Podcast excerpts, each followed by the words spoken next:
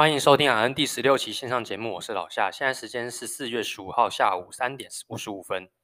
首先先来更新一下这两次天竺鼠的动态啊。目前的话，他们已经来我们家的时间也差不多一周了，所以说他们也越来越熟悉这个环境哦。现在开始呢，就是每天可以跟他的饲主大小声啊哦，然后饲主的脚在里面也可以直接打雷那种地步这样子。那每次给他吃一些蔬菜水果哦，也是爱吃不吃，也要抱着他哦才肯把那个水果放在他嘴巴旁边哦，才愿意好不容易再简单的咬个两下这样子哦。然后他们就是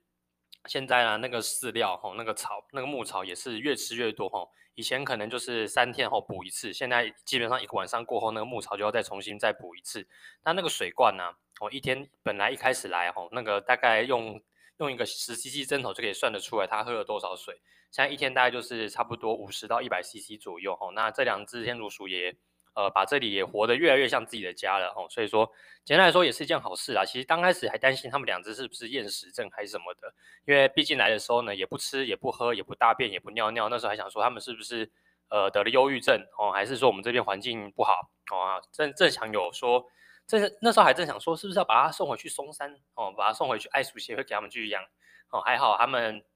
现在活到这个一个礼拜过后呢，哦，总算是恢复正常的哦。那晚上呢，这两只也会互相就是叽叽叫哦，那在那边呜一的互相在聊天这样子，所以听起来其实观察他们两只这样活动下来，其实还是蛮可爱的哦。但就是如果大家要喜欢养天竺鼠的哦，那还是透过领养啦，尽量不要去购买这样子，因为毕竟前阵子因为可能天竺鼠车的关系。哦，所以大家也是疯狂的去饲养这个天竺鼠。那很多人在不知道的状况下，哦，可能公的母的放在一起，哦，他们又生育了更多只小的天竺鼠。到时候，可能就是家里的经济上无法负担，或者是没办法照顾它，最后都弃养，或者是就是给它放置在爱鼠协会。那其实是造成这个天竺鼠们这个生命上的一个危险呐，啊，哦，毕竟他们每一条都是宝贵的生命哦，所以说如果真的有心要饲养的，不妨可以上那个爱鼠协会去看看，他们有提供一些天竺鼠饲养的技巧，那还有就是提供一些可以饲养的天竺鼠的一些照片，那或许你滑一滑看看，也许有你中意的老鼠们哦，啊，那这样的话喜欢的话，你也可以打电话去询问哦，加入他们的官方 LINE， 然后呢透过一些问卷的方式哦，填一填表格。那如果他们就是 OK， 然后呢，帮你去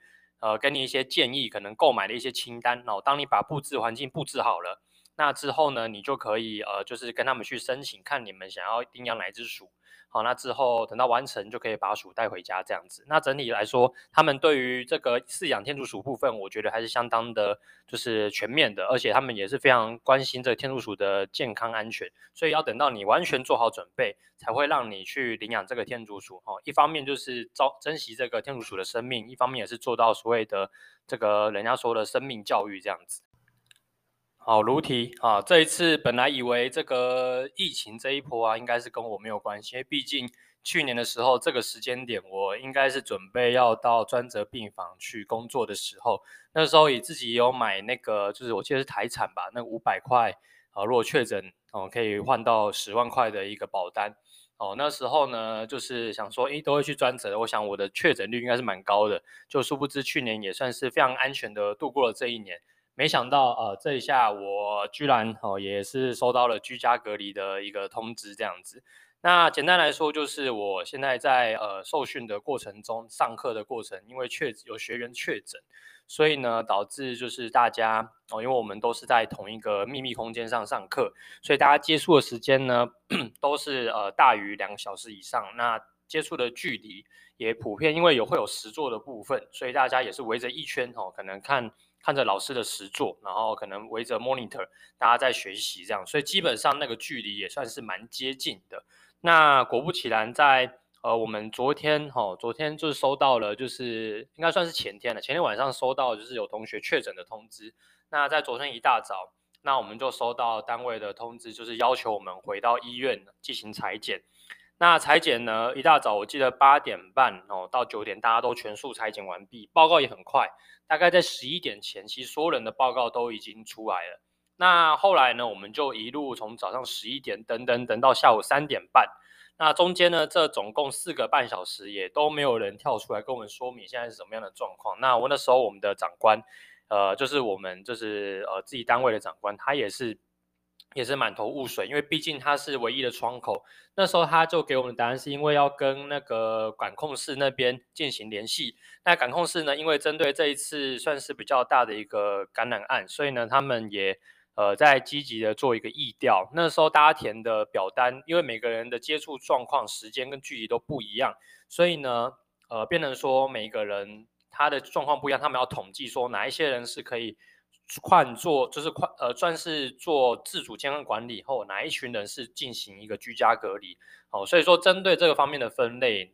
管控室跟卫生局那边也做了非常久的一个研究跟调查。那最后在终于开完记者会，他们3点半之后呢，终于宣布就是基本上大多数的人还是采取自主健康管理，因为毕竟接触的距离没那么近，二来就是他们接触的时间也没有到真的这么长，所以大多数人就是回家可能自行监测体温，然后填一些线上的表格。那之后呢，可能就是还是会上工，可能还是要再进行裁剪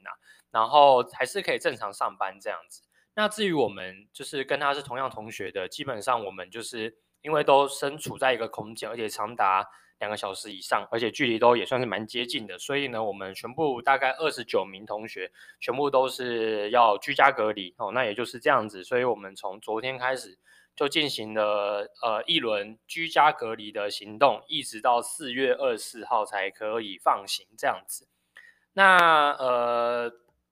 这个隔离啊，简单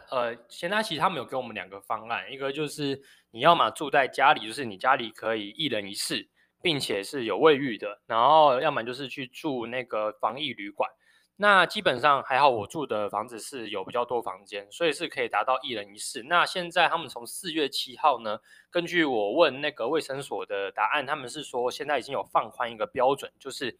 卫浴是可以共用的，你只要做到基本的消毒，用酒精或者是漂白水消毒，那就可以进行这个卫浴共用的部分。那所以说从昨天开始，我就把我封存在洗衣台的那个漂白水拿起来泡那个漂白水，那还是避免说跟我一起住的人可能也不小心，就可能我哪一天不小心阴转阳了可能只是没有筛出来，然后就他也确诊，这样也就不好了，对。那简单来说就是开始了新一轮的这样子的一个隔离啊。那也刚开始就想说，其实没有想到这么复杂。因为那时候我的想法是觉得我应该被戳个鼻孔之后可能就给我一张单张，就是回家你要嘛就是收到，到时候你是阳性，然后可能就是再进一步的检查。那如果你是阴性，它可能就有一个标准吧，可能就很快的 SOP， 就可能有一个分数计算然后可能大于5分你可能就是居家隔离小于5分你可能就是自主健康管理这样子。我假设这样子，就没想到他们判那个就是你究竟是居家隔离还是自主健康管理这件事情，他们一共让我们等了快要1整天的时间，就6到8个小时。那其实我们那个时候现场总共70-80个人都在一个非常大的一个那个厅，在等待这个最后的结果。不管是主治医师、主任，还是说我们学员，甚至是学姐们，都在那边等了很长的一段时间，没有人知道发生什么事，一度以为我们是不是被遗忘了，甚至还以为我们是难民，还是什么通缉犯之类的，就被关在那个，没有被关了，他们其实有给我们开空调，就放在那个一个大礼堂这样子。那当下其实是觉得非常无奈，因为那时候我只觉得我只出去戳个鼻孔，那时候我还想说戳完鼻孔我去买个什么麦当劳回家吃，殊不知我出去8点出去之后呢，回到家都已经下午4点了，然后同时还接到就是要居家隔离的这个通知那也来不及说什么再去做一次健身或者是再去买个什么好吃的都不行收到通知之后就是马上回家，马上就把自己关起来这样子那关起来第一件事情呢，就是马上把手机的所有叫餐的 APP 通通打开通通订阅，给它订起来。那就开始了我们所谓的肥宅生活那我也开始把可能这今年度要看的什么影片啊，要看的书啊，全部给它通通抓起来就开始这10天可能就是做着很单纯无聊没有任何社交的生活。那可能就是偶尔去当铲屎官，去帮那个天竺鼠换个大便可能喂他们吃个草这样子，或者好像是退休的生活这样。那还好啦，因为我女朋友帮我保那个就是防疫险，所以在这段隔离时间呢如果之后收到了那个隔离通知书之后呢，等到我隔离结束，应该就可以向那个保险公司申请这个隔离的一个理赔。另外就是也是因为我这次隔离才发现到的一些事情，就是没想到居家隔离还会有福利耶，我从来没有想到这个有福利。他们有给我一个电话，就是说当你收到居家隔离，你可以试着打1957，他们可以告诉你一些就是隔离人有的一些福利，例如我像昨天我就看到。好像隔离，如果你是因为这样子没有收入的，或是说你在这个隔离期间是没有支薪的，那政府会补助你，就是一天1000块的一个隔离费。那如果说隔离10天又额外可以就是爽蹭大概1万块这样子，那如果是顺利的话可以拿到这个钱。好，那我觉得整体而言来说，对我来讲啦，如果说顺利拿到隔离的补助，加上我本来的防疫的那个防疫保险的一个钱，那对我来讲说也算是不无小补，等于就是这10天就是好好的在家里休息。那我昨天因为毕竟就是在外面筛检又等报告等了一整天，其实昨天很累，昨天大概10点11点哦，就是把那个就是稍微东西整理整理，然后把一些预约的事情，可能跟人家有约，或是要剪头发的，或者是有什么样的行程，通通都一一的打电话去安排去处理掉这样子。那也是透过这次才发现到，原来确诊或者是说你要被隔离是件这么麻烦的事情。其实你被筛出来后，有个答案之后，如果是阴性还算好解决，那阳性的话，我想你应该确诊应该就直接被送到病房，然后最后要去里面打抗生素治疗这样子。那其实我们阴性其实后来呢，我本来以为很简单，没想到也是很复杂，因为毕竟我后来联系打这些电话，像比方说健身房要请假这件事情，就一转再转三转，因为可能最近隔离的人也越来越多，越来越多人确诊，所以呢导致就是很多人都有这个请假的需求。基本上任何这种就是会员制的东西，你要请假你要取消的，通通都是被打爆的。像这个电话我也是打了快1个小时才终于好不容易打进去，然后他也是说之后你再补上那个隔离通知书，然后才能够正式完成请假这样子。所以整体而言我来说，至于这个隔离这个疫情对我现阶段的生活算是蛮大的一个打击一个冲突啦，就整个大大打乱我一个生活的节奏啊。那也没关系，那遇到了就只能这样。那有人会问说你会不会就是觉得很讨厌因为这个疫情？我觉得疫情其实没什么好讨厌，因为毕竟疫情最后就是流感化嘛，可能就是之后你有真的确诊的人，可能就变成说只要确诊人待在家里，那其他人就是随时监控自己的体温，我觉得这才是一个比较合理的一个状况啦。不然就会像我之前讲的，你一个人感冒，一个人确诊，那导致你身边人全部都要停班停课10天，那我觉得这个国家的运作就会出现非常大困难。尤其是今天刚刚才开的记者会，今天是1209例吧，我记得没错的话。所以你看，如果1209例，大家都是在工作的，或是在教室的，那可能这样一框整个学校可能又停摆，整个公司又停摆，那这样的话，整个对大家的生活啊都是非常不方便的。所以我觉得。本身你要做好这个防疫的工作，戴口罩是没有问题的，但我觉得后续这些动作可能这个什么要隔离要监管这个问题，我觉得等于是说它还还在之前去年这个时候的一个处理方式，我觉得这个是要修改的可能你们大家隔离的时间不用这么长，我觉得2到3天再筛一次，如果阴性那就 OK 了，就不要再拖大家那么久的时间，因为这样一拖我觉得是没有意义的。对，而且在过程中其实也是消耗到非常多的一个人力，包含我们这次筛检，讲难听一点，其实这次筛检一个简单的工作，你耗了那时候跟我关在一起的那个大礼堂的人，大概80-90位医师护理师都关在那边，那么大家你觉得他们不用工作吗？他们也是要工作，他们也是有病人要照顾，但他们的一整天的时间就耗在那边了，所以其实也是劳师动众。所以整体来说，我觉得现阶段的一个政策面来说还是比较没那么跟进的啦，他们还是用之前的一个方法，虽然现在有慢慢的在放宽一些条件，但我觉得整体来说还是不够好不过还是关得太久了，然后影响的层面也太多了这样子。那这个部分呢，再跟大家聊一聊一个小东西，那其实就聊一聊我自己现在的一个状况。那其实很多人都不知道我现在到底在做什么，因为包含很多人都问我说，你还在病房工作吗？你还在哪里工作吗？那我这边就花一点时间来跟大家分享一下我现阶段的一个状态这样子。那其实我呢在107年3月6号开始在病房工作，那中间呢有在骨科病房跟胸腔外科病房工作过。那在今年的3月1号正式的从病房的工作离职了。好，那我现在就做什么呢？基本上现在我就是报考的麻醉科的麻护的训练，所以现阶段呢，我就是在某一家医院进行这个麻醉科护理师的一个训练这样子。那有人问说，为什么你会想从一般病房的工作，那跳脱到麻醉科的一个训练呢？那基本上我跟大家分享一下，基本上这也跟我自己小时候的志愿有关系，因为其实基本上我在我小时候，就是小时候也没有多小，就是大学的时候毕业的时候就给自己一些志愿，那时候其实自己想要去的是一些急重症的单位，因为毕竟我不太喜欢做一些就是可能看起来很稀疏平常的事情，像在病房。他管的事情比较多比较杂，可能你包含病人的住院、病人的出院、病人的一些吃喝拉撒都要你去帮忙他解决处理。我觉得我自己是没有那个耐心去做到这些事情的，但也没办法，因为你工作需要你就必须得去介入。那我觉得我也很有耐心，花了4年的时间在这地方也学了一些可能不管是临床的工作技巧，还是说护理的一些技术的一些训练也都学到位了，也学到扎实了。那刚好碰到去年的疫情疫情过后，我其实也给自己的一点时间思考，因为那时候去年疫情的时候，其实我整体而言，我觉得大环境对于我们第一线临床的护理师来讲说，整体来说还是很不友善。